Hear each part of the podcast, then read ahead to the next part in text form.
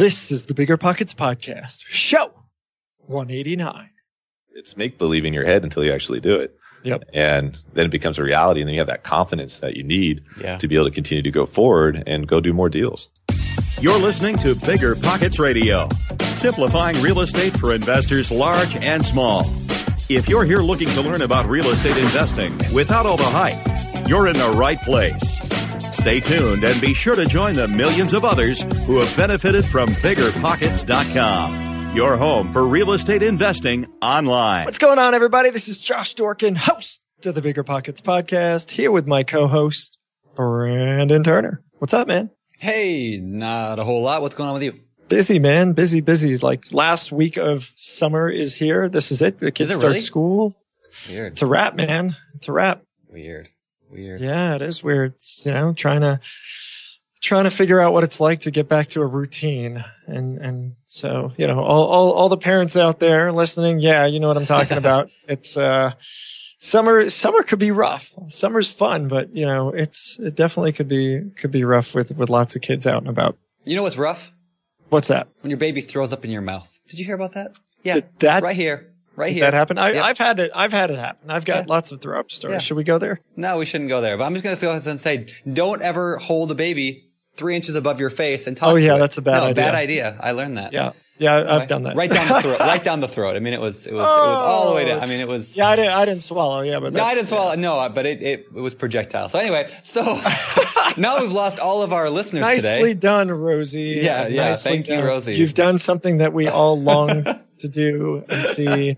So congratulations to you. You are today's big winner. Yeah, thanks, Rosie. All right, so uh, with that, let's get to today's show. But before we get Yeah. to today's show, why don't we uh, cover today's Quick tip.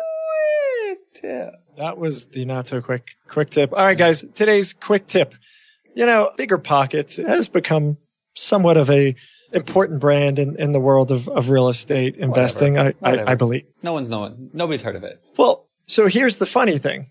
We've all heard of it, yet you go on uh, this thing. It's called Wikipedia. I don't know if anyone's heard of that. I've heard Uh, of that. kind of heard of it. Maybe I've been there once or twice, but we don't, we, we don't exist as far as Wikipedia is concerned. Appar- apparently we're not important enough to be on Wikipedia. And it hurts our ego. It hurts our It- ego. well, a little, a little bit, a little bit. I mean, you know, we only have what top 10 business podcasts, top whatever. 150 of all podcasts, you know, a website with, you know, hundreds of thousands of members. Yeah, I don't, I don't have Keep to, going, you know, go keep on. going. Anyway, anyway. Make us a Anyway. Wikipedia page, somebody. Uh, Sheesh. Yeah. If, are you an editor? Are you an editor of Wikipedia? Are you a Wikipedia contributor? Like Bigger Pockets, I think at this point is well deserving of having our own page. And we would love to get your help in doing that. We don't want to do it ourselves. So if you're one of those Wikipedia people, please help us out. All right. So let's get to today's show. But today's show is actually with a, a guy that I met at It's a awesome. local. It's awesome. It's a guy I met at a local uh, Bigger Pockets meetup, which of course you guys can find local meetups in your areas at biggerpockets.com slash events. Again, biggerpockets.com slash events. You can find unofficial, just get togethers of members on the site. And this is where I met today's guest. And uh, you guys are going to love his story. He's just crushing it.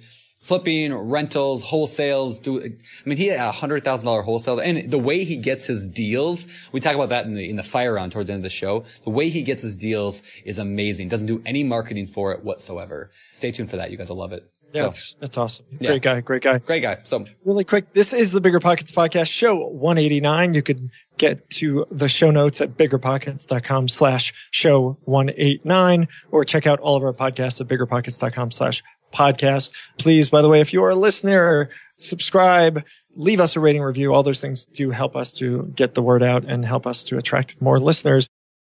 This show is sponsored by Airbnb. Did you know that I turned one of my first homes into an Airbnb? It's true. And it even helped me get the extra income I needed to launch my real estate career. So if you want to try your hand at making even more income with your property, Airbnb is the place to be. Your home might be worth more than you think. Find out how much at airbnb.com/slash host.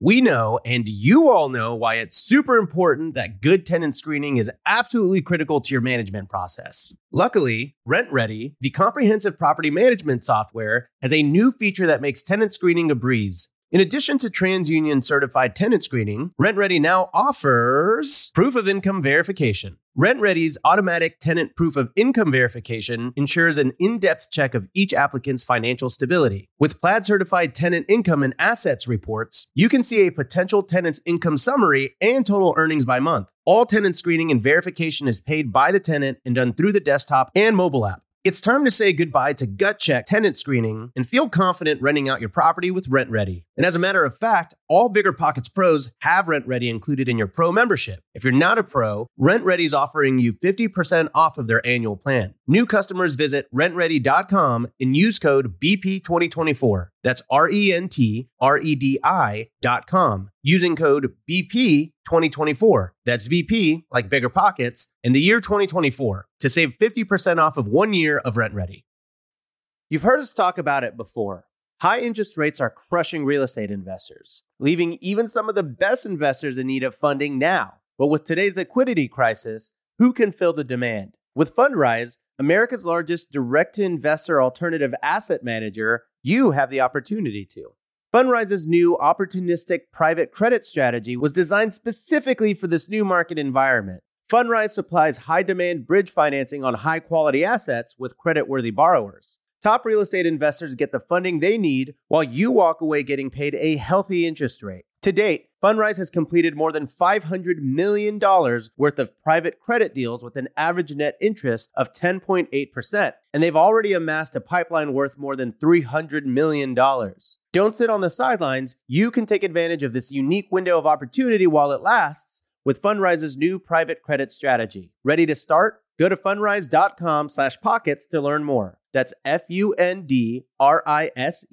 dot com slash pockets. This is a paid endorsement for Fundrise. Past performance is not indicative of future results. All investments can lead to loss. All right, guys. Today's guest is Tarl Yarber. Uh, that's a mouthful, and we're going to learn a little bit more about that in a second. But Tarl, as Brandon said, he's a, he's a great guy. He's an active uh, real By the estate way, did you, investor. do, did you do that on purpose? That's a mouthful. Mouthful. Spit up, baby. Remember? I don't know. Oh yeah, it's all about you, Brandon. Um, yeah. Anyway, so Tarl Yarber, Tarl's done hundreds of deals, flips, wholesales. Brandon talked about buy and hold, and we, you know, like We many of our great, great shows, we cover a whole lot of stuff. There's a ton to learn here, regardless of of your level, your experience. Uh, so listen up. Let's bring him in. All right, Tarl, welcome to the show, man. It's good to have you here. Hey, thanks for having us, or me. Ah. He speaks in us almost almost like he's a legendary hero of the Gor novels of the 1970s. That's funny that you say that. what, what, what are you getting at there, Josh? I don't know. I mean, Tarl, that's that's an interesting name. well, it sounds like you read the book. No, the uh, uh, my no, dad. but I did look you up on Urban Dictionary. Now, my dad was actually reading a uh, book about a barbarian, and uh, the barbarian ends up getting abducted by aliens. And he immediately thought that would be the best name for his son. And so it's his turn. And for some reason, my mom went with it. And now I'm I'm Tarl, always been. And I feel sorry for all the Carls out there because they probably get confused with that name too. So And there's there's more than just that to, to the Yeah. name, correct? Middle name. yeah, right? yeah. Like my dad seemed to want to go through that whole uh, Viking mythology stuff. So my middle name's actually Odin. That's awesome. And so I am a, I am a god on the weekends. So just don't Good to piss me know. off too much. Yeah. Good to know. Well, that explains that explains how you're able to do so many flips. I mean, you and I met, uh, I don't know, probably six months ago, maybe I don't know Yeah. somewhere that, yeah, at a local Bigger Pockets, you know, unofficial Bigger Pockets meetup at uh, the Ram up in Lakewood, and uh, I remember just being impressed that you were doing so much stuff in real estate. I remember just being blown away at how much you were doing and just wanted to pick your brain while we were there. And then I met you again and I did it again. And I was like, man, this guy is doing crazy stuff. So I need to get him on a Bigger Pockets podcast. So I guess that explains it. You, that's how you do it all. You're a god. And, uh, that was a good interview. All right. You guys are ready to get out of here? Yeah, pretty Well, done. but we don't want to else piss can him do it. off. Yeah. All right. Anger the gods. Yeah. Yeah. Well, careful there. Let's dig into this thing, Tarl. So I I I know nothing about you. I I trust that Brandon Not yet. uh, What? has what? Well, I, you know, I, I like to come in and, and learn a thing or two. So, so you're you're up in the Pacific Northwest and you're a real estate investor. That's that's what I got. And let's kind of go back to the beginning. What were you doing before that, and how'd you get into real estate? Well, before real estate, uh, I actually got into real estate 11 years ago. And prior to that, I was actually a college student. Uh, so when I was, I, I went to a real estate wealth expo uh, back when I was 20 years old, and I had read this book. Uh, so you might have guys have heard of it. It's called Rich Dad Poor Dad. And no, never heard of that one. Never heard of it. yeah, yeah. So I read it when I was 17, and it totally ruined my life and made me start, you know, finding ways to get out of the whole standard, going to college and Yeah. get a good job, kind of a thing. And so I ended up still going to college, and I was going to do the military, and then uh, right afterwards, I was doing ROTC. And but I was still constantly trying to look for something else to be able to make money, do something different. And I went to a real estate wealth expo. I bought a seminar on credit cards and immediately found out this thing called wholesaling. And I only bought it out of desperation because I actually bought a different seminar for self development. And because it was all about taking risk and taking action. And I wanted to do something like that because every time, all of my entire life prior to this, I never took risks. I was a very safe person. My family's very safe, very broke too, but very safe. And so I had this new debt because the seminar cost like two grand for the personal development. And so I was like, "Shit, how am I going to pay for this thing? And I saw this other seminar called how to turn $10 into $10,000 in 30 days or less. And so I went to that and it talked about wholesaling. So I bought that on the credit card again and was like, how am I going to pay for this? And I better do what the seminar says. so immediately jumped into that. And within three months did my first deal. And then about another two months later after that did my third deal. And the third deal was a hundred thousand dollar uh, assignment fee and changed my Whoa. life. So, okay, we, we got to dig into that one. But before we dig into that one, I wanted to ask you about like, so you, you bought This a, is a family show, by the way. Oh, so don't say shit. pretty much. Pretty much. that's Okay, why okay, we, got it. that's all we got a beeper. We got one of those cool classic I didn't know like kids. beeper. I didn't know kids listen to this, so that's that's. I don't know. Hey, we, we try to motivate people Yeah, to you get know? into real estate at, at, at a ripe young age. Yeah, there on, you go. on the Bigger Pockets podcast. I, I listened to that Grant Cardone podcast, so I thought that it was okay to cuss as possible. Yeah, it's it's probably okay. We got we got the beeper, but uh, Yeah, yeah. I want I want to know about this course. So you know, at Bigger Pockets, obviously, you know, Josh founded Bigger Pockets originally because this guru industry that exists out there, people charging, you know, 20, 30, 50, 100,000 dollars for education. And a lot of people that we know, I mean, we've, there's countless stories of people who pay for some kind of education then never use it. Yep. But for you, you bought something, you bought a course for a couple thousand dollars and that actually ended up working. So what was the difference between you and all those people who maybe spent money and never got anything out of it? desperation. I don't know, ignorance, maybe it was, I didn't know any better. And I, I never had financial challenges until I bought the course. And so the meaning like I've never been in a situation where I wasn't paying, I stopped paying my credit cards. So I didn't have a way to pay for it. And the, for the payments, because it was a charge card, it was actually American Express. And so, and I was 20 years old. And then I made a conscious decision that I had to make it work or, or else, or what was the alternative? And so for me, I got into debt. I actually messed up my entire credit and stuff too because I knew I wasn't going to pay it. But I realized that it was the only, I guess it was just desperation more than anything. So I don't really know how else to explain it at the time. And just a huge desire to want to make a lot of money and not be like the rest of my family. So Sure. I think that was more than anything. And then I also didn't know any better. Like I said, we, there was actually a follow up course three months later for that same wholesale seminar. And there was probably 300 people in there. And they had asked how many people had gone out and done their first deal. And I, I, I thought everybody had been doing it. So I raised my hand and I was the only one that rose, the, raised their hand. And it, it blew me away because this is back in 2004, 2005 when you had all the seminar junkies everywhere and seminar gurus and just like it was crazy. It was the first huge boom. And everywhere you went, everybody was getting real estate like now. And the, Yes. yeah. Yeah. and so like you go, you go anywhere, everybody's a real estate investor. It's happening all the time up here in Seattle.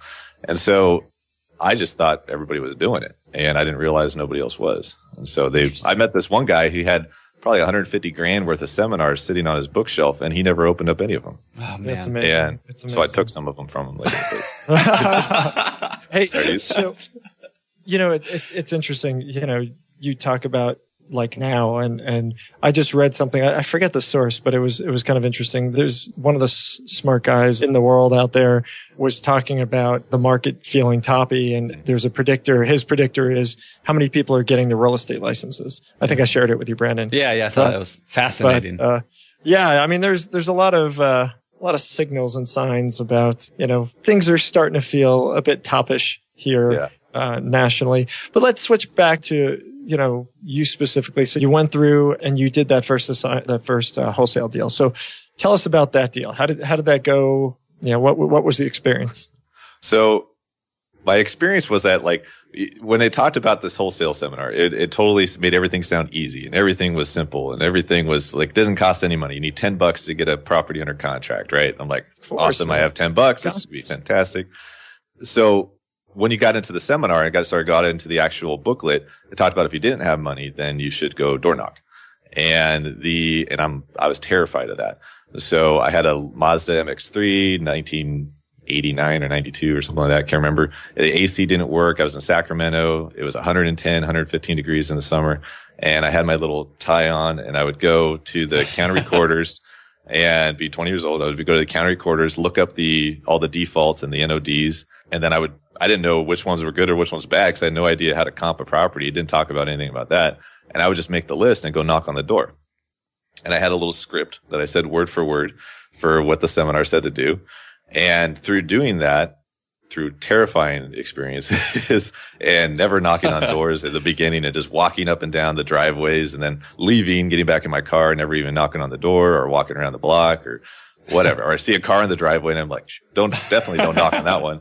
And, but over the period of those, that time, I finally got somebody that wanted to listen to me and talk to me. And because I still didn't know what I was doing and the seminar didn't have enough info, I started networking with some of the local RIA groups and I met a guy there who ran the RIA group and I ended up calling him up immediately and say, Hey, can you help me out with this? Cause I don't know what I'm doing. And he took over the whole assignment and took over the whole contract. And then we split the assignment fee 50 50 and I made uh, about 5,000 bucks on that one. And he pretty much did everything, but I learned it all. That's, That's awesome. awesome. That's awesome. So a, a few things. One, yeah. So you bought the seminar, the seminar got you off your butt, you went out, you did it, and you didn't know what the hell you were doing because the seminar didn't actually explain anything. Yep. Um, yep. I think that is oftentimes the case, which is why, you know, one of the many, many, many reasons that I harp against seminars, yeah. um, know what you're getting into. But beyond that, so, you know, one of the things that Brandon and I like to talk about is, you know, getting out there and taking action. So you did that and you got out there and you realized that you kind of were at this point where you couldn't move forward without some help. And then you went out and you, you found somebody to help you out through your local RIA, which is obviously a great resource, just like BP to bigger pockets to find people. I love that. Just for the audience, can you explain the NODs and the defaults? And now that you've been doing this for a little while, how does that work? And what do people need to know about that? That's a good question. The main thing is you got to know your area, what state you're in, what county you're in. I mean, a lot of that stuff changes state to state and county to county. Uh, when it comes to an NOD and an NOD is a notice of default. At the time that I had started this, I was in California, Sacramento, and the an NOD, they actually would follow the rules back then, which was if you, meaning the banks and everything and stuff, you didn't make your payment over a period of time, typically you would get a 90 day or a notice of default late notice, basically saying, Hey, you have to pay this in 90 days or you're going to go into an NTS notice of trustee sale, which is foreclosure. And then after you got your notice of trustee sale back then, you'd had 21 days in California before you went into foreclosure and your, your basically your, your house went to auction. And so you had 111 days from the notice of default to auction. And almost like clockwork back in 2004, 2005, the banks actually followed all that. Right now, people, from my experience seeing here, you know, they make, they don't make payments for two, three, four years and they still get to stay in yeah. their houses. But we've all seen that lately. Yeah. But that's the difference there. And so you would be able to go to the county recorders and you'd get, you'd be able to pull up a piece of paper that they'd have on the desk. It would say the 10, 15, 20, 40, 60, uh, whatever, 100 names on that list. That would be the current NODs. I'd look it up on their little pieces of paper. I mean, sorry, the computers that they had there. And, and then I would go find their addresses and go knock on their doors. Now you can get with, with what intent, by the way? I mean, obviously you're trying to buy those properties, right? Okay. So yeah. So from from the perspective, this this is a bit of like you know foreclosure investing 101, right? Yeah. Um, yeah. From the purpose of an investor, you wanted to get this as a deal, you know, before it becomes a, an REO or goes to auction, right? Correct. Correct. So, so how would somebody? How would you have uh, actually acquired that property? What would you have done if somebody had this NOD, uh, was was in financial trouble, uh, not paying their their note? What kind of process would you need to take at that point to actually acquire that property? Well, back then I would have uh, immediately tried to get it under contract, and for purposes, you got to find out, uh, you know, how much do they owe? You know, what are they, what's their arrears, which is what's their back, whether they actually owe to the banks and so forth, uh, to make up for their missing payments. And that would help also find out what your actual purchase price is going to be. But when I was doing it then, I didn't know most of that.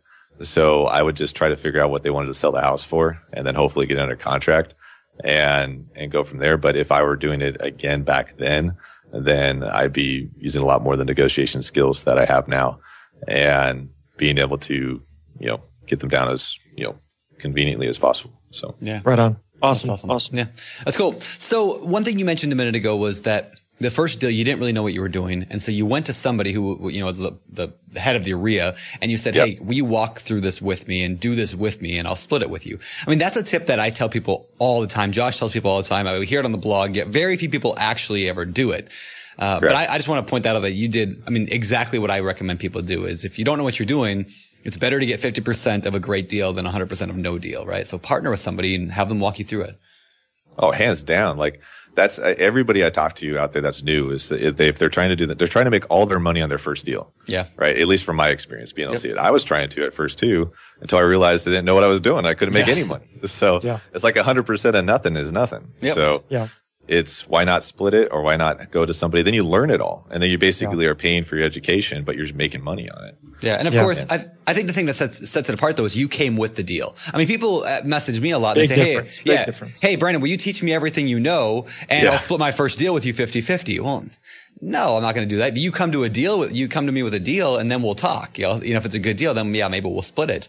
Uh, but yeah, it's a big difference between having the deal and not having the deal. Oh, if he comes with a deal, maybe we'll split. it. Look at look, look at this guy. Maybe. If you're Maybe, I don't worthy enough to You're work not good with enough me. for me. Yeah, yeah. They, they got to pass a test. No, but I mean, you know, and we you said fifty percent. I, I mean, if you walk away with twenty five percent and you've gone through the deal and you've learned Yeah. the deal and they've done all the work, you know, I, it's it's still a great deal. It's still a great opportunity for a new investor because.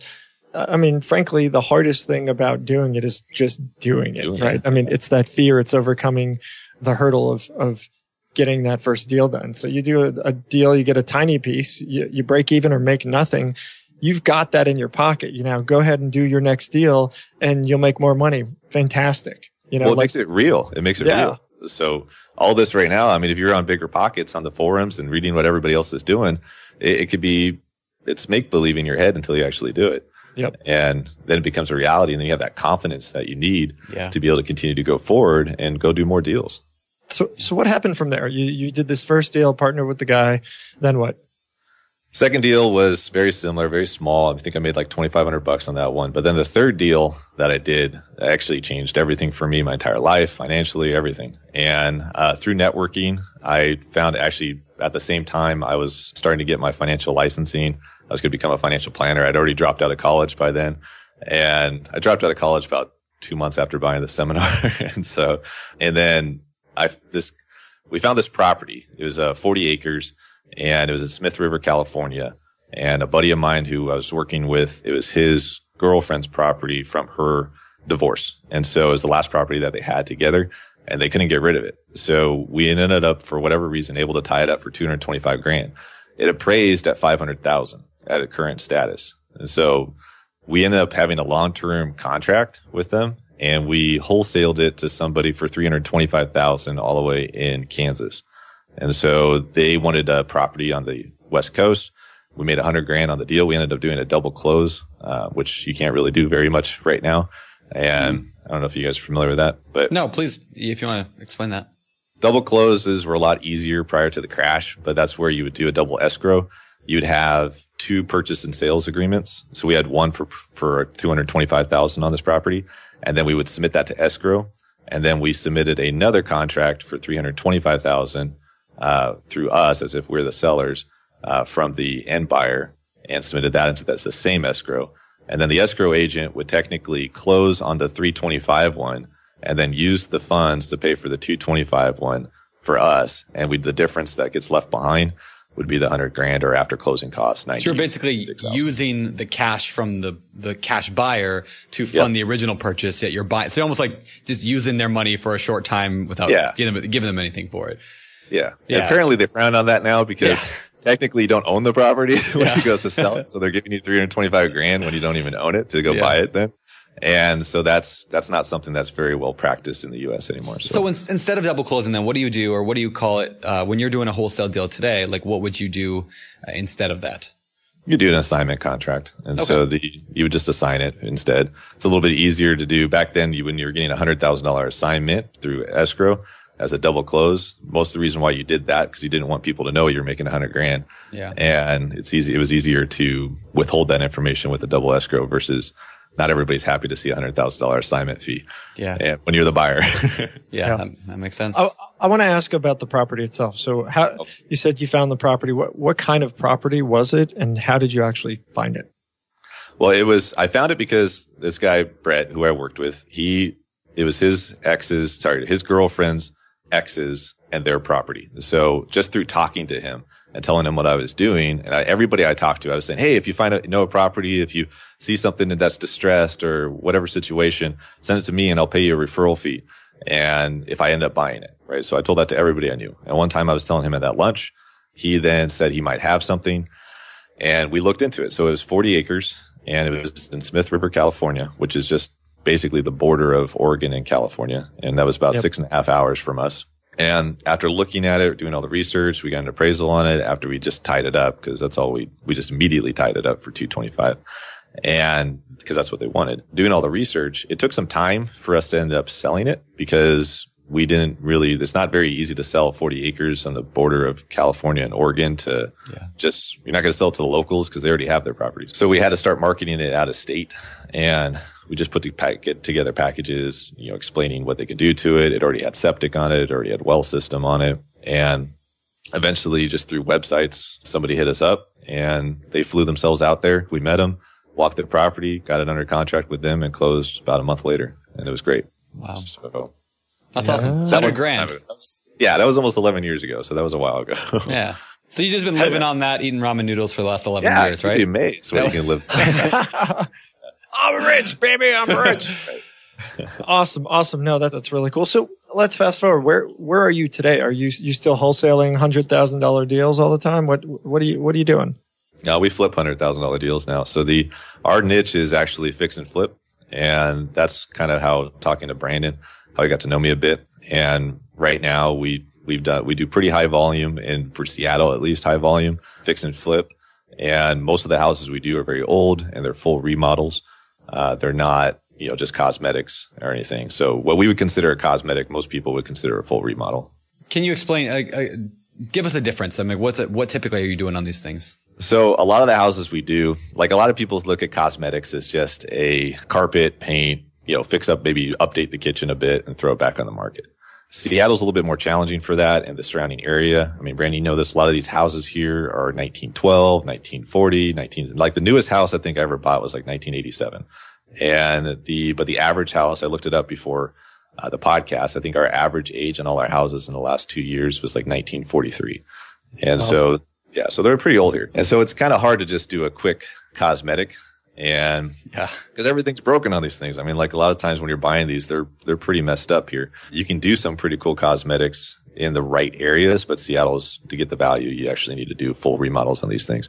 So our difference is we're almost always adding a bathroom. We're almost always uh, updating the plumbing and the electrical. We're almost always putting on new roofs. We're almost always doing all new windows pretty much when we're done with these houses, they look like brand new houses. Okay. That's awesome. And what's your average cost on, on a rehab? Uh, we, we fluctuate a bit. Like some, we have one right now that we're at 240,000 on. Whoa. And then I had another one we just finished that we're at 30 grand. So, uh, Washington is a little different than the rest of the U.S. We've been, I've been fortunate enough to be in multiple states, uh, before. So we've gotten to see what the different contractors are in different states. And my unbiased opinion is that Washington has very, very expensive and not the best contractors that are out there. so we end up paying a lot more than what we would pay in other parts of the U.S. So our $30,000 remodel here might only cost 15 to 18 grand in different states. So yeah, 55, 65 is probably what we average if I had to uh, throw it out there. All right. So, I mean, you're typically spending, like you said, anywhere between 30. Uh, so, I mean, up 240, whatever thousand. What, let's go through like a typical, what do you buy it for? What do you rehab it like on average? What do you sell it for? What's your minimum profit that you try to shoot for on a project?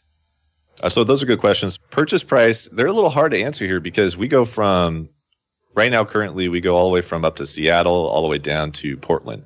No. And so we're all over the place and our purchase prices, you know, we just bought one for 80 grand, but then I'm buying one next week for close to 500 and then we also just bought one for last month for about actually 3 months ago for about 600. So but then we bought another one for 200 and so they're a little over all over the place. So it's what about like just uh what what kind of profit do you look for? I mean does it depend on the deal or do you just have a flat i make this much no we we have a very strict guidelines for our rois our rate of returns or sorry return on investment sure. and our criteria. So one of the things i see that a lot of people when I, as i'm talking to other investors out there they don't always have the best criterias or they don't have any criteria they just want to make money. They say, "Oh, I can make 20 yep. grand on this or I can make 10 grand."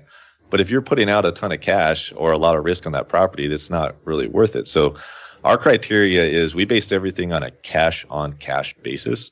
Okay. So what that means is that if I were to buy the entire property for cash and also put in all the rehab for cash, what is the rate of return on that? And our goal is 15% based on that. It used to be 20. Uh, I always want everybody, I always want 100%, but yeah. we've just lowered our standards maybe about, uh, I don't know, about a year ago because things got more complicated, more competition. I did too when I took on my host here, but. Um... All right. So, so example of that might be just correct me if I'm wrong. So let's say a project was 200 grand and you had to yep. put 100,000 into it. Now you got 300 grand into it. Correct. You're going to look for $45,000 in profit. Yeah, that's 15%. So that's roughly, right? Yeah, uh, that's yep. right. I think. Math exactly. My head. Yeah, exactly. Okay, there, you go. Where's my calculator? Okay, the, that's yeah, cool. For 45 grand. But that would be, that's just to measure the, the risk. So that doesn't mean I'm buying it cash. I might still sure. finance it, but I know at 15% with our construction experience and what we can do here. And it's good for my measure to know that if, even if I financed it, we still will make the return that we're looking for. Okay. Yeah. Yeah, that's cool. No, I, I, mean, I totally agree with what you're saying about a lot of people just say, I want to make money. I just want something. But when you have a specific goal, it gives you a benchmark to measure. I'm like, it's not arbitrary anymore. It's not just like, uh, I feel good about this property. It's, is this going to give me the return I want? Well, if you tie up, you know, $600,000 in cash, you know, between purchase, repairs, things like that, and you, you, you end up with 20 grand, you know. Yeah. I, I don't know. That's, yeah, that's, you know a little nervous, right? I mean, oh, yeah. so, so you know, just saying, "Hey, I want to profit from a flip." I, I, like setting that that minimum standard, and you know that fifteen percent works for you. You said you used to do twenty. Why did why did you drop it from twenty to fifteen? Because I want to be able to buy any properties if we did it. so it opened so, up the door to do more. Yeah, the big. I mean, as the competition got higher and higher here, there's more and more people that were jumping into the market that maybe they got, maybe they're just you know better investors or maybe they just don't have to make as much of a margin to make it worth their risk or maybe they don't know what they're doing so they're buying the properties at a higher value than they should. And so we were getting outbeat by a lot of other investors at times when we could have been buying great properties. And so some of these numbers that some of these guys were coming back with just didn't make any sense. But maybe they only needed to make five grand or ten grand on a five hundred thousand dollar flip or something yeah. to be able to make it happen, or maybe they didn't know better. So yeah. a lot of guys have been getting saved by the market, and uh, based on my opinion, meaning that you know the appreciation's been ridiculous, and it's great when you're selling it, and then but it's it also makes a lot of false expectations of what your next flip might look like if you're not careful. Sure, that makes sense. That makes sense. All right. So you mentioned also this idea that you invest in both or you flip in both Portland and in Seattle. Now, for those right. people unfamiliar with the Northwest, those are not neighboring cities. That's not like they're next door to each other. I mean, those are what, three hours away? Probably. Is that right? Three hours? Is that a good yeah, driving? three, three and a half. All yeah. right. Cause I'm kind of like, I'm like halfway in between the two. So it's like equal drive to both. So why are you flipping at a three, three and a half hour difference? I mean, that seems like a long ways to flip away from you. All right. So, I mean, the reason why we go to Portland is because we were struggling a little bit at one time about a year ago in finding more volume because we had all the funding to be able to do it and the competition was getting stronger in Seattle. And my past is everything I ever did was always out of state and all the systems that we've been able to create were originally created so that way we don't ever have to really be at these houses very often. And so Portland was just the next best thing to kind of test can I do full rehabs and full scale rehabs from a, from afar? And it was more of a challenge for myself and my team to see if we can do it. And because when we used to do stuff in the past, we had larger teams and we had, I used to work with a company that we used to be able to do multiple states and multiple properties. And so for Portland, I just figured, okay, if we go over there and we find a house that just makes a lot of sense, we'll just have a higher criteria. We'll hire the best GCs that we could find for the value that we can get it for. And we'll just use our systems that we've created up in Seattle and just plug it into Portland and see if it works. And it's been working for us pretty well. And I actually wish I could focus down there a lot more. We've just been so busy up here that it's taken us away a little bit from Portland. Sure. Recently. And- and I, I, mean, you've been doing this for a number of years now. So like you have those systems in place, which I want to talk about systems here in a minute. But do you recommend newbies flipping from that distance? If they're on their first, second, third flip, should they be flipping at a three hour distance? No, only if it makes sense though. And it just depends on the numbers on the property and what's their past experience. Do they understand rehab? enough, right, to be able to do that. I think buy and holds are a little bit easier further away because you can always hire a property manager and you can always, you know, just have boots on the ground to be able to do that. But if somebody's, you know, got family or somebody has people that they know that are very local and that they trust a lot, then maybe if they have the right systems, they can flip from afar. But if they don't know what, uh, you know, how to do any rehab whatsoever, and if a contractor's you know jerking them around, or if they actually know what things should cost, or anything like that, then they probably shouldn't flip from afar. yeah, yeah, yeah, makes sense. Makes sense. All right, so just so we get an idea, how, how many total deals have you done so far? Uh, in my career? Yeah, sure. Uh, probably close to around 500, and wow. yeah, so we that's over 11 years though, and a huge bulk of that though was over the last four and a half, five years. Okay. And so how many are you doing per year now? Uh, last year we did 38 full rehabs and then a handful wholesales. Uh, this year, right now, we've already done 22 full scale rehabs that we've sold. And we currently have 16 houses right now that out of those 16, they're all at various stages. A handful of them are already in escrow to be sold. And then a bunch of them are still in rehab. So, so I, I, I want to ask about that because, you know, you you clearly are managing lots of things at, at once. Um, so I, have got two questions here. One, uh, how do you make a decision on what you're going to wholesale and what you're going to flip? You did talk about having access to cash, so I, I do question why why wholesale when you could go and flip it. and then the second is you said you have 16 properties at various stages. That's not an inconsequential amount of property that are being worked on, uh, so to speak. Uh, how big is your team? Uh, there's three of us. so there's All right, so it's me and two other people right now. Wow. Got it. All right. So back to the first question. Okay. And the what was the first question? The wholesale, wholesale versus. Uh, oh, okay. That's that's true. Actually, when we I actually don't wholesale very much at all anymore, and it's more just of an opportunistic thing. Like we get a property sent to us that just maybe just doesn't fit my criteria, and we might send it to a few other people just real quick. Say you're interested. If you are, just you know pass us a few bucks, like kind of a thing. But it used to be when I was getting more actively into flips, more and more and more and people started knowing me more as the flip guy and we would wholesale, yeah. people would question why I was wholesaling it. They were like, yeah. wait a second, if you're not buying this thing, why the hell should I buy it? And so, right. and I'm like, no, trust me, it's good. but the, so that honestly, almost every house that we look at now is based on can we flip it or can we keep it? And the, the wholesales now are just more of a, hey, this is just doesn't fit our criteria because maybe it's a bigger rehab or it's a tear down or it's a or it's a land deal and we just don't do new builds or anything like that. And there's plenty of guys here that do that, and we just flip those to them instead. Okay. Got it. Got it. And and just one more thing, and and I know Brandon is dying to to jump in here. Dying. Um, dying. Dying. so you said something to the effect of we had all the funding we needed to do more deals. Um, that sounds pretty good. I mean, since you are Odin, uh, you you you can just generate right. cash, you know, on your own here, obviously. But uh, fear by for, wrath. Yeah. For our, yeah, for us mere mortals, how how does one get access to all the funding you need to do more? In other words, how'd you get the funding? Good question. so that's actually, uh, I'll give you the short answer. Like, is really the majority of my success all comes back down to just networking and networking, networking, networking, and just being uh, very direct and very honest with people about what we got going on, who we are. You know, just always doing what's right for on a deal. Like if it's protecting the investor, protecting the person that's investing with us always first, so that way we have that reputation that if somebody invests with us, then they're going to be taken care of. So back, there's a lot of stories here, so I'll just try to keep it simple.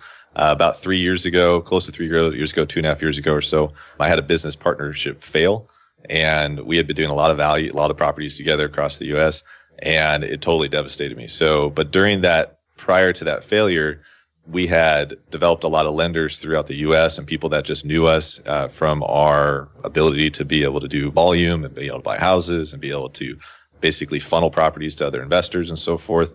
And my role during that whole business was that I flew around, I met lots of people, I networked with everybody, I built all the relationships with everybody. So I was pretty much the point of contact all the time. So when the partnership failed, and a few months later, I got a call from one of the people that used to fund us and they wanted to start buying in Washington again, and they wanted to buy with me. So they basically gave me a pocket, like a checkbook for five million bucks roughly, and said, "Go ahead and you know, let's partner," and we all split the profits on that. What was their name? And email address if you want. Yeah, right. The uh, well, I don't partner with them anymore. We that only lasted a few, like about six right. months, because I was then doing uh, that partnership was good. Uh, it just got me into his position to where I was doing all the work for only a third of the profit and oh. the because we were splitting it three ways.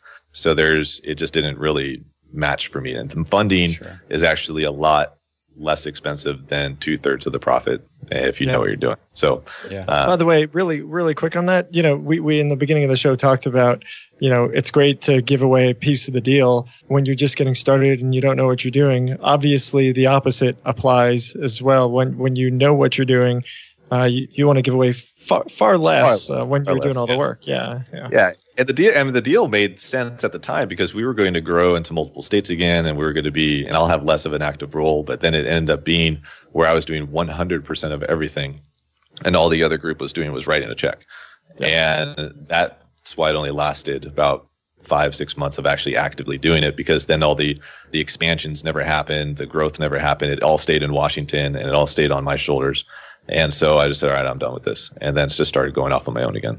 Yeah. Cool. Do you mind me asking, like today, when you work with private lenders, what kind of ranges are we talking about? Or like, what do you pay typically for private lending uh, from these people? That's a good question. I don't do equity splits very much anymore. So the difference between paying like a rate of return, so versus paying an equity share or profit share is you have your normal lenders out there that you could pay 6, 8, 10, 12, 14% annualized right? Which is like a hard money loan or a private lender. And then you just got equity share. Say, hey, I'll split it 50 50 or 60 40 or 70 30 or whatever. And most of the deals I do, I do with just private lenders, which is, are just individuals that I pay, like my favorite guy, I pay 10% to. And I could probably get somebody for less, but he's just the easiest to deal with. And I prefer simplicity over complications. And from my experience, there's always cheaper money. It's just what's the real cost of that money. Yeah. And does it mean I have to report to somebody every single day? Uh, is it hard to get the money? Do they need two weeks to analyze it? Or can I just make a phone call and they wire the money? Like, what's the easiest way to do it? And I'd prefer that more than anything. I love it. That's awesome. But that but that doesn't happen overnight, right? I mean, no. being able to get on the phone and and have somebody send you cash. I mean, you have to establish and prove yourself. So, for for somebody who's maybe not the very very very beginning but you know somebody who's been growing their business how how do they do that? How do they uh, demonstrate and prove to potential private lenders that you know they're they can be trusted that you know you don't have to you know, scrutinize uh, every single thing anymore? No i think that's that's an excellent question because i think most investors don't keep track of what they even do and so they just are winging it most of the time. And they're yeah. they're they're buying they're investing but they don't take pictures of their houses right? Or they don't keep or they don't keep them right? They just have them somewhere in their cell phone. And they don't i'm, I'm really guilty of that. You're really guilty of that? I'm terrible at that yeah. I keep telling myself i need to get organized with pictures. Yeah, I can show you how to do that. It's, but they don't have a portfolio or they don't have, they can't sit there and pull up on their uh, their Dropbox. Hey, here's what we did. Here's our profit and loss sheet. Here's here's our numbers on it. Here's the rehab. Here's the before photos. Here's the during photos. Here's the after. You know, being able to show, hey, you're a professional business that knows what they're doing is something that almost no investors do. And so if they come up to somebody that's a successful, wealthy individual that's already made their money and they're willing to then lend it and they go, Hey, just trust me. I do really cool houses and give me your money. You know, that's kind of hard to, to get somebody to trust them that much, unless maybe it's a family member. Makes sense. Makes, makes sense. sense. We know, and you all know, why it's super important that good tenant screening is absolutely critical to your management process. Luckily, RentRedi, the comprehensive property management software, has a new feature that makes tenant screening a breeze. In addition to TransUnion certified tenant screening, RentRedi now offers proof of income verification. RentRedi's automatic tenant proof of income verification ensures an in depth check of each applicant's financial stability. With Plaid certified tenant income and assets reports, you can see a potential tenant's income summary and total earnings by month. All tenant screening and verification is paid by the tenant and done through the desktop and mobile app. It's time to say goodbye to gut check tenant screening and feel confident renting out your property with RentRedi. And as a matter of fact, all Bigger Pockets pros have RentRedi included in your pro membership. If you're not a pro, RentRedi is offering you 50% off of their annual plan. New customers visit rentredi.com and use code BP2024. That's R E N T R E D I.com using code BP2024. That's BP, like bigger pockets, in the year 2024 to save 50% off of one year of RentRedi. You're ready to open a business bank account for your new property. You know what that means? Coordinating a time between you, your co founders, and your bank consultant, waiting at the branch, or waiting for hours on the support line. Who has time for that? With Relay, you can open a business bank account for your property 100% online from anywhere. Create up to 20 accounts to organize money by property or by categories like expenses, taxes, or investments. Effortlessly collaborate with role specific access. That means giving your cleaner a debit card for cleaning supplies or your accountant read only access to your transactions. Own multiple businesses? Relay lets you open unlimited accounts and access them all from one centralized login. Okay, I'm just, I'm going off script here. That is cool. It's annoying that I have to log into 10 business accounts with my current bank. So go sign up for RelayFi because that's a, that's a feature that I like. No monthly fees or minimums, and it takes just 10 minutes to sign up. Head on over to relayfi.com slash biggerpockets for stress-free banking. You can join me because I'm heading on over there right now. I'm heading on over to R-E-L-A-Y-F-I dot com slash bigger pockets. Relay is a financial technology company, not a bank. Banking services provided by Thread Bank, member FDIC. The Relay Visa debit card is issued by Thread Bank pursuant to a license from Visa USA Inc. and may be used everywhere Visa debit cards are accepted. Finding rental property insurance has been a headache for the past few years. You know the feeling. You're scrambling, calling 20 different insurance agencies in a dozen different cities, struggling to protect your portfolio at the right cost. But I'm going to tell you a little secret that'll change everything. Veteran investors don't go through the everyday insurance companies, they just use NREIG. NREIG, that's N R E I G, provides insurance solely for real estate investors. They've built the largest insurance program in the country for residential tenant occupied, vacant, and renovation properties. The best part? You can put all your properties on one insurance schedule and one monthly bill. And you can add, change, or remove properties without having to cancel one policy and purchase another. They insure properties from single family rentals up to 20 unit multifamily dwellings, vacation rentals, mobile homes, condos, and more. Trade catchy jingles for cash flow with insurance made for investors. Visit nreig.com slash bppod to request a proposal. N-R-E-I-G dot com slash bppod. So uh, one thing we do have on Bigger Pockets is to give a quick uh, plug out there. We have a thing called a portfolio tracker. It's not very popular. I mean, like we never really broadcasted that wide and, and, and, large. We, I don't really know why we didn't, but anyway, it's kind of a cool little app. We just built a very, not app on a phone, but a cool little program. If you go to biggerpockets.com slash portfolio, you can actually just enter in your portfolio. You kind of keep track of what you've got going, uh, what you currently own, especially if you're doing rentals or, uh, you know, flips, you can kind of keep track of that. So again, go to biggerpockets.com slash portfolio, check it out.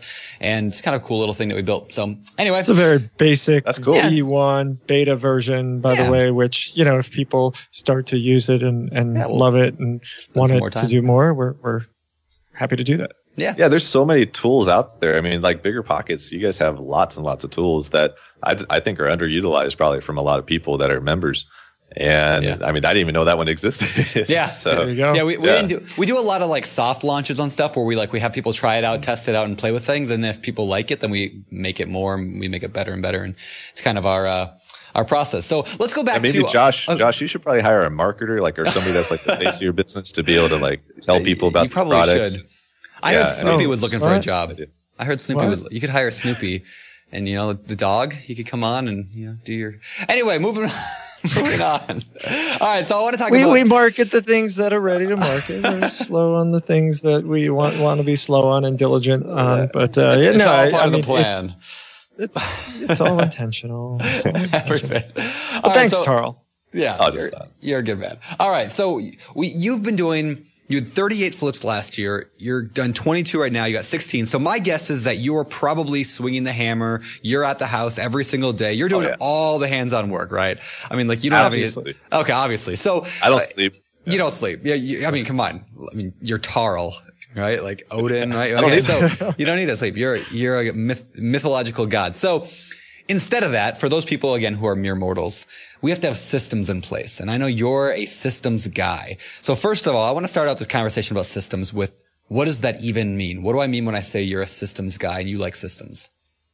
I like developing processes to where we don't have to consistently continue to do meticulous, mundane activities. So that when you're when you're flipping these houses, you know, why pick 16 different faucets? Why not just have one, right? Yeah. And have it written down somewhere with the SKU number and the how much it costs, so that you can hand it to the contractor, and also inc- and also include a picture, so that you don't have to get any confusion later. And why not choose that before you even talk to the contractor? right? Just things like that that just helps condense these time frames, and then having it stored somewhere. Like we have our own systems to be able to do that, but having it actually a process, a process in your flip business or in your buy and hold business or whatever it is that you're doing out there, just have a process for it and follow it, and not just wing it all the time and react, always constantly reacting. Okay, so I, and I love that. I love I love systems. I love processes. Um, where would you say like where do you keep your system? I mean, are you just uploading in Google Drive? Do you got it on a, a Evernote? I mean, how do you keep your systems together and, and document things? So Google Drive is great, and I know I have some friends that use that. We use Dropbox for a lot of stuff, and we also use a program called Basecamp. And Base Basecamp is our what we use for our project management and what we use to be able to communicate as a team and with everybody involved in it. And then Dropbox we use as a file storage. And every property we have is set up the exact same way, so that way anybody can pick it up and know exactly what's going on with it at any time. That's cool. That's cool. I've not used Basecamp. I use Trello in my business. Like, uh, I don't know if you guys use Trello at all, but yeah, it's, it's a simpler, it sounds like a much simpler version of Basecamp. But yeah, I, we keep track of all of our projects in there. We move things over across as they're getting done and, uh, totally made business like real estate, uh, Oh, yeah. less of a headache and less stressful. How how would somebody I, again? I you know I think it's great. I, I think there's probably countless uh, s- s- quote sophisticated investors who are not systematizing their businesses, who are using pencil and paper and their brains to manage and Yeah. and and maintain it. How would somebody go about starting to to systematize their business? You know, did you did you find a a, a book on just processes? Was was it just like one thing at a time? Hey, you know what? Okay, this makes sense. What Tarl's talking about is great. You know what? We're going to start figuring this out. Faucets. We're going to first do faucets, and we'll take a picture. We'll get the SKU and we'll put it somewhere, and then we're going to do you know countertops, and then we're going to do sinks, and then just kind of work through it. Is is it as simple as that? It is now, but I can tell you right now how I got into it was we. I don't want to. I was going to cuss, but we screwed up so much stuff in the past that I just got tired of making the same mistakes all the time. And that's that's been and the thing that I could give the advice to anybody that's new out there is that you don't have to make all the mistakes. Like you shouldn't. Like please don't make all the same mistakes and stuff. Yeah. There's plenty of people on bigger pockets that have already made those mistakes that you could just copy what we did and or copy what we do, not what we did, because that would be the mistakes. And so, uh, Yeah. but I mean, something as simple as like they, people could just start by just taking photos of your properties. I mean, that's a huge thing for me. And on our Dropbox, we have a every single property has a rehab pics folder, right? So it has before photos, and we know we're not talking about 10 photos. We're talking we take on average between 60 to 110 photos every single time we walk these properties. And the reason for that is we want every angle of the property. We want, and it only takes a few minutes to do it. If you just run through the property real quick with your cell phone, you can take 60, 80, 100 photos pretty quickly and take the photos like you're walking a house, right?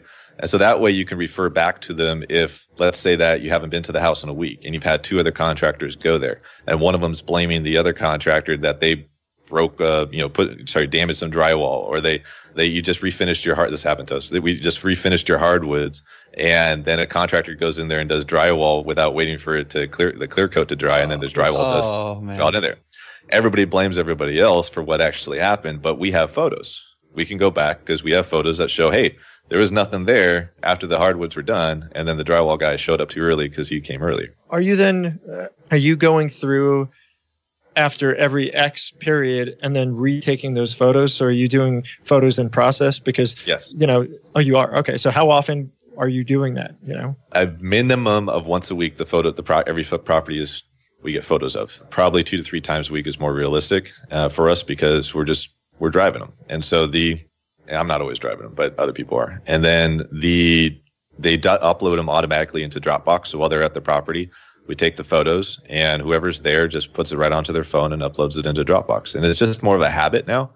So that way we just have records. And this has protected us from litigation. I mean, there's all sorts of stuff that just that little simple thing could also build a portfolio to show to private money lenders, but it could also show protect you from other Yeah, things. I love that. so take the example of the drywall guy and the flooring guy. You Mhm. know, sounds like the drywall guy, you know, started too soon. So how did you bring the photos in to to kind of prove that? Well, it's uh, because we already had photos, and the drywall guy is disputing that you know he didn't do that. That was already there before he started. Right after the hardwoods were done, it just so happened that we were already at the property, so we were able to take photos through it. Drywall guy was supposed to cover the floors before he started doing any of his. It was just you're talking.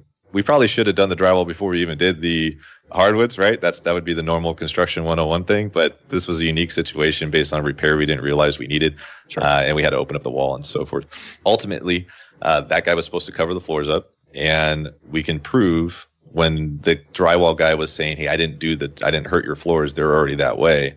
Right? We showed hardwood guy was done. Here are the photos. You were the only other guy to show up afterwards, and here's the photos after you were done. Right? So here's proof. And so then he that, ended up having to cover. yeah, he ended up having to rebuff the floors and stuff and pay for it, and because he never covered up the floors. And we got tons of tons of stories like that. Something as simple as a drywaller covering up an outlet for an electrical outlet, Mm, yeah. and we're like, why is the electrical not working in the room? Because there's one outlet that never got figured out, and then you're like, well, where is it? Does anybody remember? Yeah. And then you, you look up all the photos and you can see, oh, the outlet's right there, and so without having to cut tons of sheetrock trying to find a stupid outlet. That's awesome. Ah, I love it. I love it. Yeah, that's that's that's great. I, I I bet you the vast majority of people are not doing this. Uh, fully agree. I'm gonna start Every- doing this right now. it's simple. You just No, like it's a that's great actually tip. Yeah. That's what allowed us to invest out of state multiple times in the past was that and that's what created this habit for me and my team is when we'd go to a different state or a different city or even in portland i immediately would network with five six seven different realtors or and a bunch of wholesalers and a bunch of contractors. But when we would buy a house I would ask people, the wholesalers and realtors at Favors that wanted to work with us, hey, do me a favor. Can you go by that house and take some photos from me and send them to me? Right. And they were then checking on the contractors for me. And then you could have three, four people a week driving these houses for you because they want to work with you and you're not paying them anything. And they're sending you photos and they're checking on the, con- and they're unbiased because they're not getting paid by the, they're not the contractor. They're not the realtor that's listing that house. And you can also have the realtor that's listing that house take the photos for you too. And, and this, and now you never have to go to it and you're always constantly seeing what's going on with the property. It's pretty simple. That's Yeah, cool. that's great. That's cool. Simple, Yeah. simple, simple. And and I love like you said, you know, a lot of like a lot of the systems that we have in our business were built off of the mistakes we made or frustrations, right? So I wrote a blog post Yes. like a year ago on this exact thing. I said I think it was called "If You're Frustrated, Your System's Broke." It's basically like, I mean, a good example of that. The other day, we couldn't find the picture. I mean, it was actually a picture thing. So the other day, we could not find pictures of the inside of a house. We're trying to get funding, working with a private lender, and I want, he asked for some pictures inside. I looked on like, I seriously have like seven hard drives, like uh, portable hard drives around my office. I looked on every single one. I spent like seven hours looking for stupid pictures. Never could find them. I know they're somewhere. I don't know where. And I was like, okay, so if I'm frustrated, if I'm irritated, my system's broken. And so we're Yes. like, okay, so we go to Google. So we're building it in Google Drive now, which is similar to Dropbox. We're just making folders Yeah. for every property. And then we're going to, yeah. So if you're frustrated, if you're angry, if you're irritated, if you're stressed, something's not right in your system. So ask yourself, how do we fix that? And then do it. Yeah, correct. It makes it so now all of a sudden you're running around with your like your head cut off and trying to you know drive to this property or drive over there or look for photos all day like you just said. Versus if you already had it in place and you just did that little bit of extra work up front, then it saves you a tremendous amount of challenges later Yeah. and frustrations later. I love that. And And, getting getting organized is just it's it's it's so important as we've been Yeah. scaling bigger pockets. You know, we've realized like you know hey how do how do we transform how do i go from doing everything to getting other people to do it you have to put the processes in place for them to be able to take over so you know you you for example have built a business that's scalable now right so you you yes. theoretically could step out of the business go away for you know a few weeks and here's here's how it works here's the manual here's the process done it's, right it's funny it's funny that you just brought that back up i brought that up sorry the uh, i just got back last night from uh, my honeymoon and oh, I've been gone. Congrats. For, I've been thank you. I've been gone for two weeks, and with zero cell phone signal, zero communication, I completely went off the grid, and uh, I only turned my phone on last night. So and made a quick conference call with my team just to see make sure the houses weren't burnt down, and that they still worked with me. And yeah, everything went pretty good. I mean, there was challenges, of course, while I was gone, but because of what we put in place, they were able to rely on those processes and continue to move things forward. And pretty much everything's on track. What it would have been even if I was was here. I probably it probably worked better because I was gone and out of the way.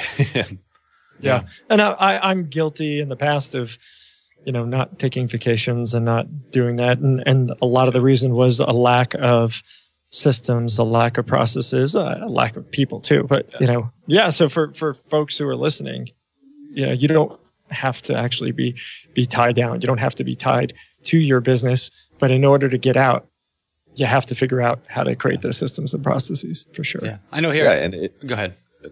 No, you go ahead. No, you go ahead. Your show. No, you, go ahead. you are. no, you go ahead. All right. So the no, I mean it's it's the whole vacation thing for me is a new new concept as well, but it's because I didn't. I've spent the last two years not taking a vacation, so this was actually the first one for me in two years where I completely disconnected and and it's opened my eyes to be like I need to keep working on my systems even more because I can't keep going the pace I was going prior to this.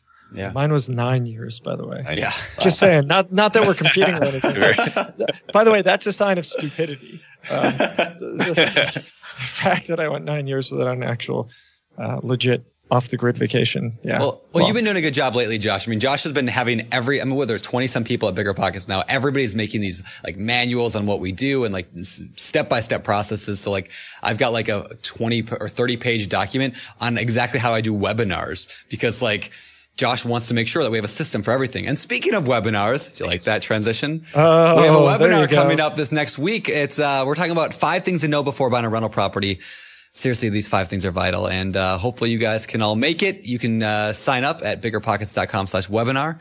And I hope to see you there. You like that transition? Wasn't that smooth? Which, which by the way, speaking of rental properties, Tarl, yeah. you doing oh, any rental that properties? transition. That was uh, banana apples. Yeah. Trash, transitioned right Before we handle that transition, I just want to make sure, Brandon, that you, you're a little careful with that, uh, the, all those manuals that Josh is making, making you yeah. make, because that, that might be telling you something about the future. I know. Here yeah, right? making me a little bit, uh, a little bit. What's the word? Uh, uh, replaceable. replaceable. Yeah, that's exactly what it is. Everybody should be replaceable, including me. I, I mean, fully agree. Yep, know, I fully agree. That's, that's pretty much. I, I, I think how you want to run a business. I yep. mean, you can't you can't have you know a, a place in your business where um, if X, Y, and Z happens, you're screwed. I mean, it just can't happen. And obviously, when you're first getting started, that is you. But, you know, as you start to scale it up and build a team, that changes. And, and again, obviously, not everybody wants to do that. Not everybody wants to build a r- big real estate business. In this case, you have done that. You are doing that. But there's lots of people who just, hey, I want to own a couple properties just on the side. Yeah. That's great. You, you don't have to worry about it. You still want to have processes to kind of cover yourself. You still want to be organized, but you don't necessarily have to do it with the intent of, you know, hey, how are we going to keep flipping houses when I go away for two weeks off the grid to where, by the way? Yeah, oh, we went to the uh, the Galapagos Islands. Wow, ah, cool. yeah, very nice. Well, yeah, to, swam with all the turtles, sharks, and everything. That's, cool. That's nice. awesome. Well, to add, to add a little bit to that, like you don't also have to have a massive business flipping thirty houses a year or run a you know bigger pockets to have systems. I mean, when I think about like any business, I mean, think about what if you got hit by a bus and your husband or wife had to take over the business? Like, would you be hurting them for the next 10 years of your life because you left them with a mess? You know, would you be yeah. hurting your kids with your parents, like wherever you are, even if you have one rental property, you should have that systematized in case something happens to you so that somebody else could take over. Yeah. yeah. it just runs better that way. Yeah. I mean, we did, we got to, I got to speak, um, a couple weeks ago to one of the local, uh, RIAs here and, and what they wanted me to speak on was like showing that how do we do the volume that we do but condense it all the way down to one house, right? If you're only doing one property and that's it. That's and cool. if you just follow, if you follow your systems, then that property should be running 10 times better if you're, if you have a system to begin with. Yeah, Yeah. that's awesome. And you know, to, to Brandon's point, we actually did. It was our fifth show. It was uh, Bigger Pockets podcast slash show biggerpockets.com slash show uh, five. What was it? Yeah, Five show or five? I think it was show five. Show five. I think. Yeah, show five. Uh, Neil Frankel, and the show was called Dealing with Death. And I, if you have not watched, listened to that show, I think it's probably one of the single most important shows that we've ever done here on, on the podcast. It's relevant to absolutely everybody. And it's really all about just organizing yourself for your spouse or your family, things like that, how to plan, how to prepare yourself for your own death, which is obviously morbid, but absolutely essential. Yeah. So, you know, I definitely recommend if you have not listened, go ahead and do that. Biggerpockets.com slash show five. And apologies Um, if we sucked back then. We probably still suck. That was a long time we- ago. It was a long time ago. We didn't know what we were doing, but Yeah. you know. Um, I but mean- he- yeah, but Tar- Tarl never answered the rental property question, did he? Oh, yeah. Are you doing rentals? So, so I do, I do the burr. Or Is that how you say burr, yeah, burr. Yeah. You got to do like the shiver with it. Burr. Burr. yeah. So the- What is burr? yeah, uh, buy it, rehab it, refinance it, rent it. But we do the rent it, then refinance. Yeah, mostly. rent it, refinance. Yeah, that's what I uh, do. Whatever way you're supposed to do it. So Yeah. the, I don't know if I'm doing it right. Uh, the, the, and it's actually challenging here in the Pacific Northwest to find properties that cash flow. And this is a high appreciation market on our part. And so, like, for, like for instance, we just sold a house that was just a, a four bedroom, two bath, uh, 2,000 square foot Rambler, right in Bellevue. And a Rambler is like a rancher, depending on where you're from. It, we sold for 700,000. There's no way I could rent that thing out and make any kind of profit on it, right? At all. And so, Yep. uh, it's a little bit challenged to do that here if you want cash flow.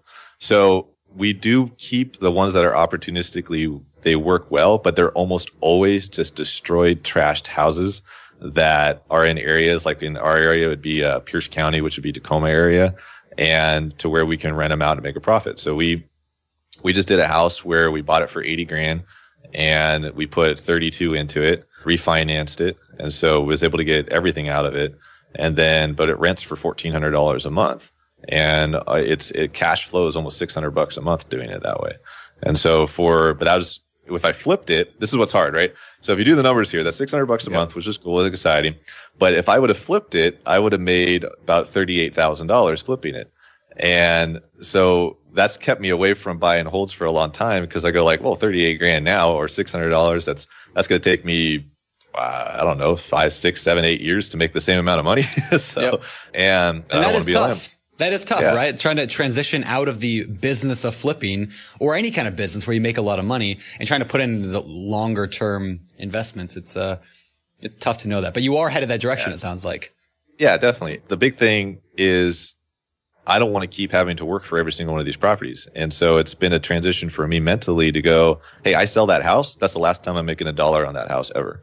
And it's, and it's, this is a full, this, when you flip houses full time, it's a job. It's a, you, that's, there's no passive income stream on that. It's very challenging to systematize and pull yourself away from a hundred percent flip business. And versus if you're buying and holding and doing more passive real estate, then eventually you can take yourself out of the business a little bit easier. And so I'm working towards transitioning into that quite a bit. That's cool. Well, if people want to know more about the Burr strategy, uh, we wrote up an ebook uh, on that strategy. It's totally free, no opt-in or nothing. I mean, you just go and download it. It's at biggerpockets.com slash Burr, B-R, RRR, so four R's. And you can also actually analyze properties using our Burr calculator, which is probably one of my favorite tools in the entire world. I use it uh, every single day because I love the Burr strategy. So uh, check that out at biggerpockets.com slash C-A-L-C. All right. So, uh, kind of to wrap up the whole systems conversation, one thing you said at the very, very beginning, we just glossed over it, but I love that you said it. Systems allow you to live, uh, stop living reactively and start living proactively. You said something like that. And I, and I love that. That's like perfectly sums up why we have systems, checklists, processes, things like that. It's not because we love TPS reports and we like to be office space and, you know, where's my stapler? But like we, we do these things because, because they help us to define what we want out of life, not just constant react. Correct. I love that. I love that. Yeah, so no, that's that's the biggest thing because it's when we buy these houses and you're three, four, five weeks later having this huge issue, and you look back and you realize, well, if I would have just spent an extra hour planning this thing, yeah. then I wouldn't be running around trying to figure out this is a huge problem that's going to cost thousands of extra dollars because we didn't take the time to deal with it before. Yep. You do enough of those problems, eventually you start figuring out how to not keep repeating those same mistakes. Love it. Love it. So what's next for you? Uh, continue to improve the systems, but for us right now, I'm actually looking to go out of state even more and take what we've developed and just buy in uh, different markets because I, I know that we're in a unique situation where we are because we're doing a lot of hardcore rehabs. Uh, that if we took the same system we had created here and moved it to a different state, we'd be able to do it even better, in my opinion, with less work. I think it's actually easier to be out of state than in state because I have to when I, when it's in state, I drive these properties, right? When it's out of state, I can't drive the properties, so it ends nice. up like this me being gone for the last two weeks has opened my eyes that I got to stop driving properties like personally. I, that's what other people are for. And the, cause I, I'm always in my car and everything takes forever to get anywhere. So, um, I'm going to end up partnering with, I'm going to bring on another uh, partner into the business and the two of us, cause he's got some unique skills that I don't have. The two of us combined, we think we can definitely take over a couple different states out there and build more freedom in our lives by doing that. And that's what I'm working towards.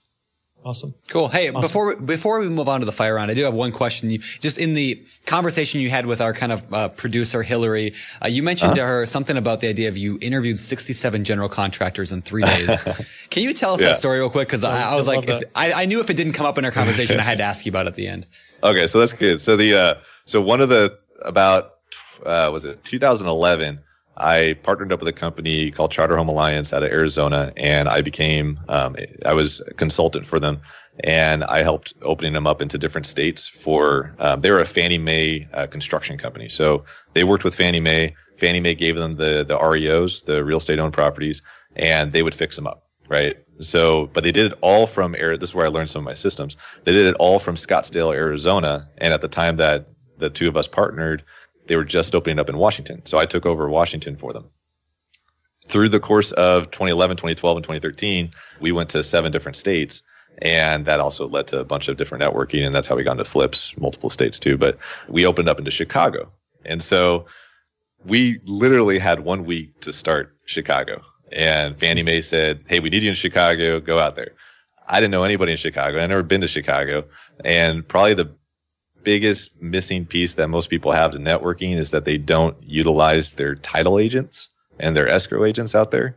So I immediately I have a partnership locally with Fidelity. So I called up Fidelity here and then they introduced me to their sales managers in Chicago.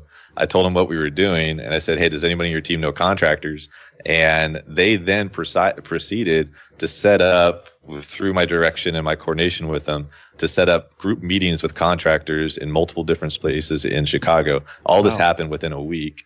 I fly out to Chicago the next week and in in three days went to five different group meetings with 67 GCs and they all felt, you know, and just like, and just interviewed all of them, just went to town on it. But that's, but I didn't set up a single one of those meetings. I had my wow. title agents locally in Chicago do that for me. Wow. And that's leverage. That's uh, being able to work with people. And the reason why they want to do that is because they know that we'll provide business for them and be able to get them more business. And so there's, I think there's a lot of missing opportunities for people out there to how can they provide more value to other investors, to other, even just to title agents, to escrow agents, to mortgage brokers, to realtors, whatever, and, and share business with each other and then help each other out and build a, build a company. I love it. That's awesome. Yeah, that's awesome. All right. Well, hey, let's uh, shift gears here and head over to the world famous fire. It's time for the fire round.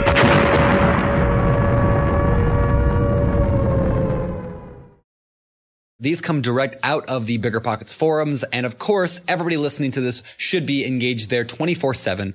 Just kidding. But at least try to jump in every couple days over at biggerpockets.com slash forums. Number one, should newbies flip a house without seeing the property?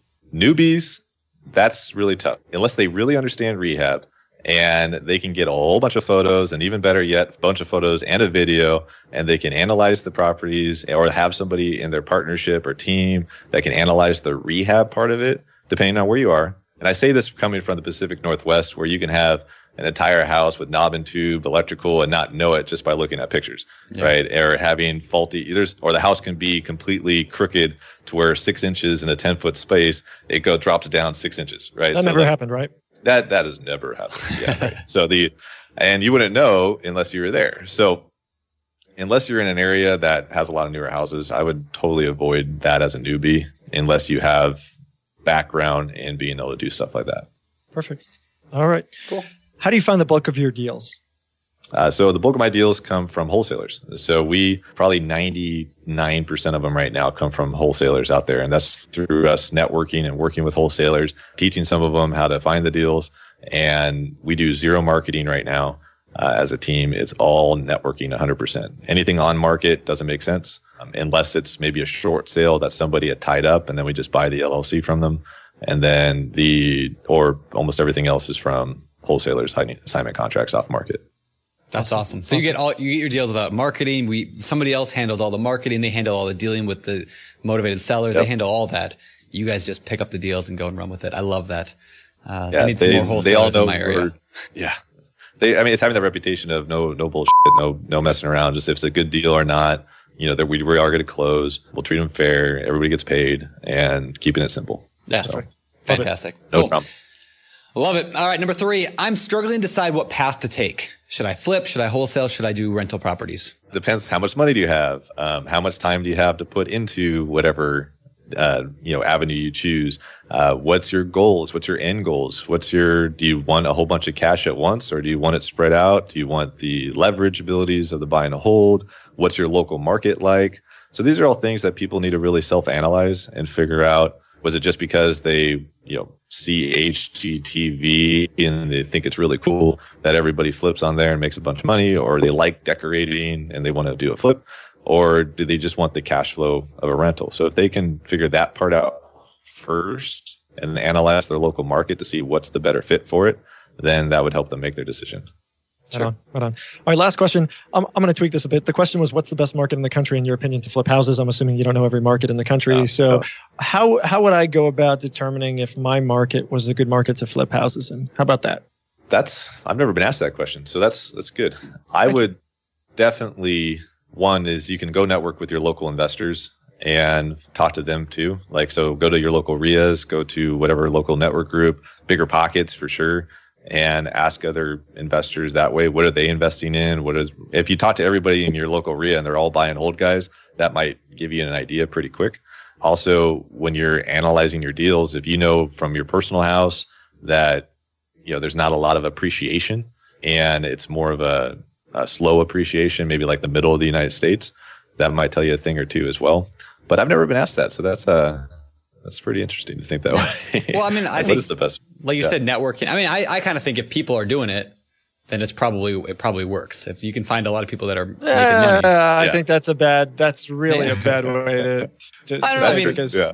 No, I I mean- mean, well, think about Go it. The a- average average guy doesn't know their head from their backside in terms of real estate investing. Yeah, sophisticated investors do, but like, you know, just because somebody's buying property and calling themselves an investor doesn't mean they're an educated investor. No, I'm saying like you know, if you see Tarl in Seattle, I can assume Seattle's probably a market you could that's make money fair. flipping. Absolutely. Right. You find somebody who's succeeding at it already, then it, then it obviously works there. If Yeah, If, you got like you know John, your neighbor is like, oh, I've been flipping houses. Good, John. That's yeah, great. yeah, that You doesn't know? mean anything. Yeah, I agree. Yeah, don't do that. Yeah, and I like what you said there, Brandon, too, is that it's it's you just be careful who you're listening to and who you're taking advice, like what Josh said, and because there's a lot of the more networking you do out there um, Yeah.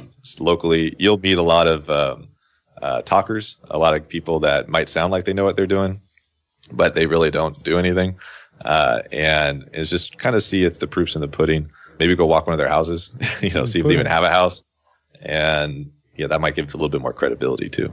Yeah. Love that. Love, love it. Love Cool. it. All right, cool. Well, hey, let's shift gears over to the end of the show, which we lovingly call our famous for. All right, these are the same questions we ask every guest every week, so we're going to throw them at you right now. Number one, Okay. what is your favorite real estate related book? Well, everybody on your podcast says Rich Dad Poor Dad. So the for for me, the Rich Dad Poor Dad did change my life when I was 17. But believe it or not, I don't read a lot of real estate books. I read like almost none. But I did probably the best one I read over the last couple of years that changed my business was actually one of your guys' bigger pockets books. Um, it's actually that the one that Jay Scott wrote on how to estimate rehab. Yeah. And and I think people don't use that book correctly based on the people that I've talked to locally. They think that they're going to learn everything there is about rehab and how to bid a house based on just reading it.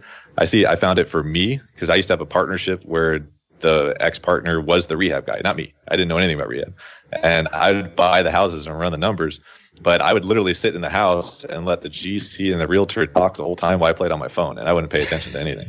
and so when that partnership failed, I had to start learning rehab. And it was actually Jay Scott's book that like helped me be able to have a conversation with a contractor, and know what a ledger board is and know, you know, know what the things are on these houses. And then also what I think people could do is they could take the ranges of what he provides in that book.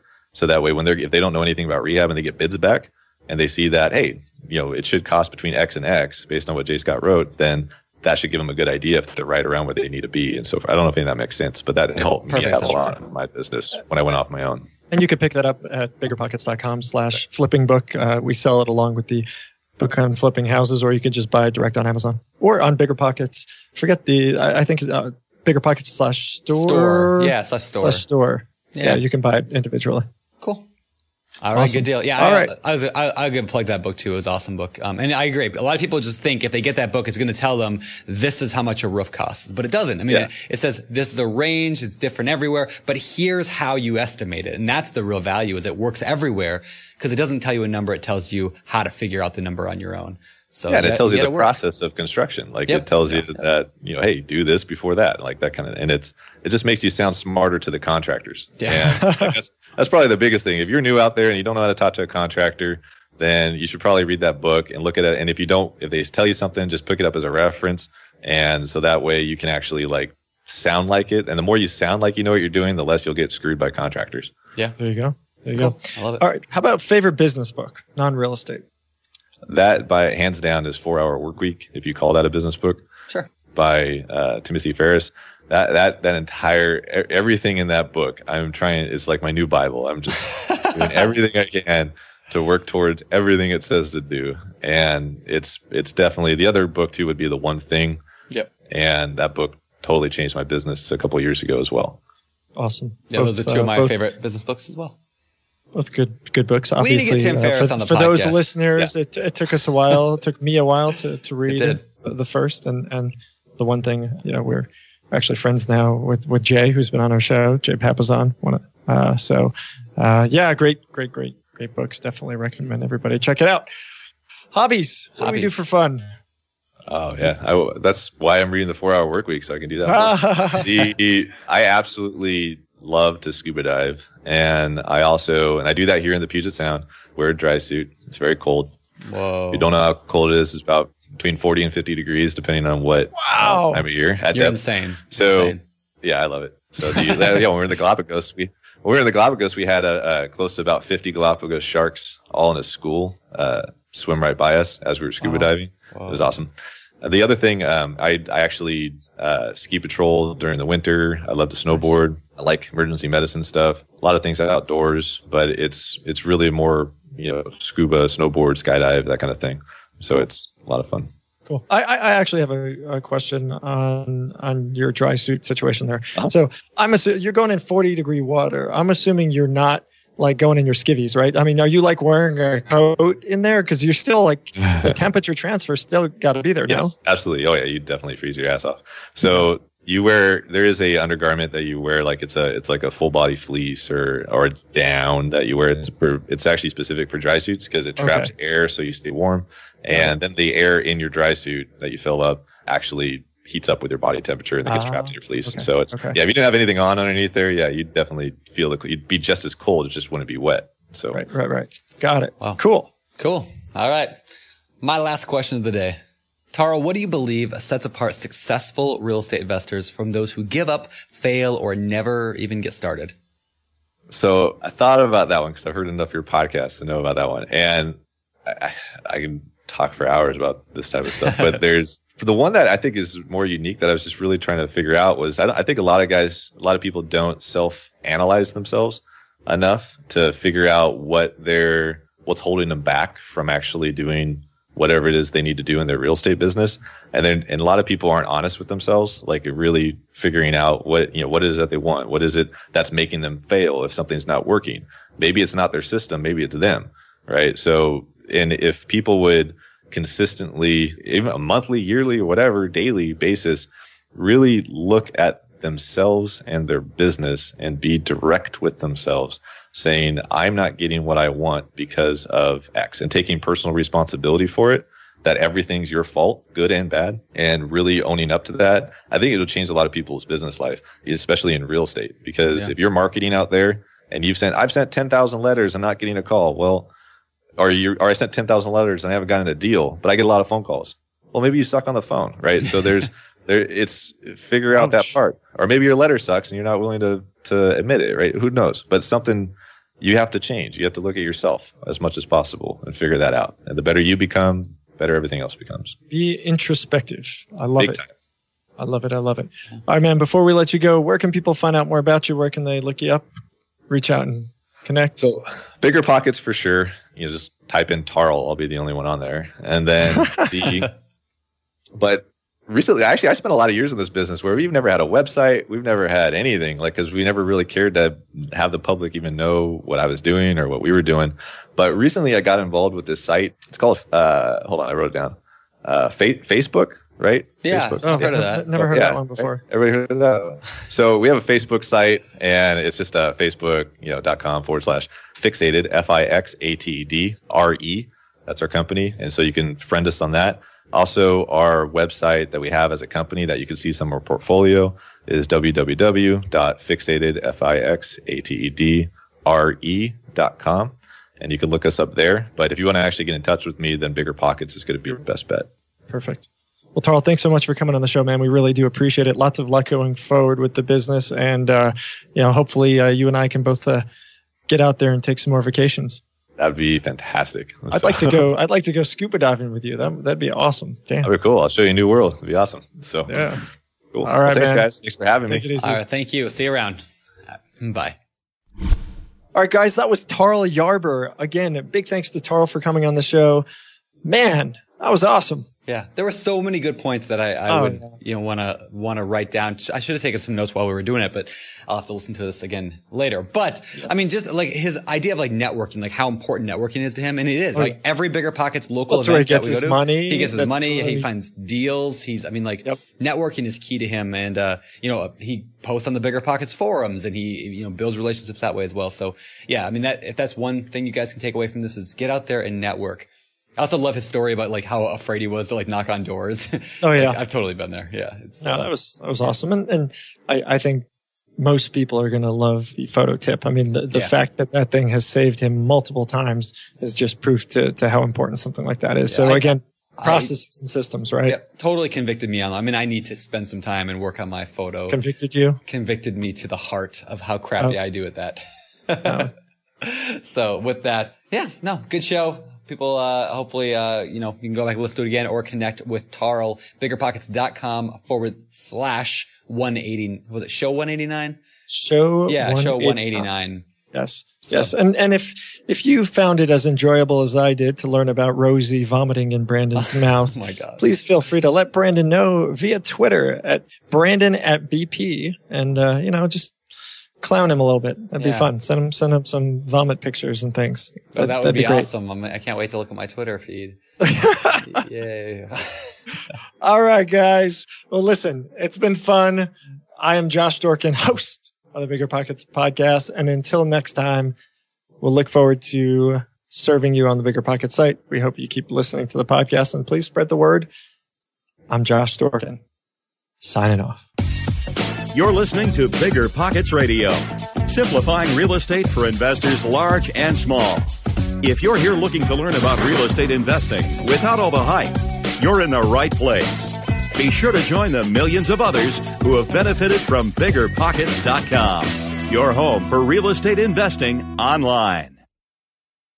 The market is changing, and finding your way can be tricky. Rates shift, headlines whirl, but your goal hasn't changed. You want financial freedom. And the best investors know it's not about timing the market, it's about time in the market. If you're ready to get into the real estate investing game or take your game to the next level, finding an investor friendly agent is your next step. With BiggerPockets Agent Finder, you can find the right agent in minutes. Just head to biggerpockets.com slash deals and enter a few details about what and where you want to buy, and bam! Instantly match with an investor friendly agent who fits the bill. These local market experts can help you navigate the neighborhoods, analyze the numbers, and take action with confidence once and for all. This free resource is only available at biggerpockets.com slash deals. Get an agent, get the deal, and get closer to financial freedom at biggerpockets.com slash deals. That's biggerpockets.com slash deals to find your investor friendly agent today.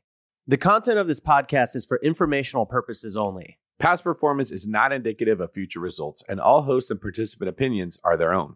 Investment in any asset, real estate included, involves risk. Use your best judgment and consult with qualified advisors before investing. Only risk capital you can afford to lose. Bigger Pockets LLC disclaims all liability for direct, indirect, consequential, or other damages arising from reliance upon information presented in this podcast.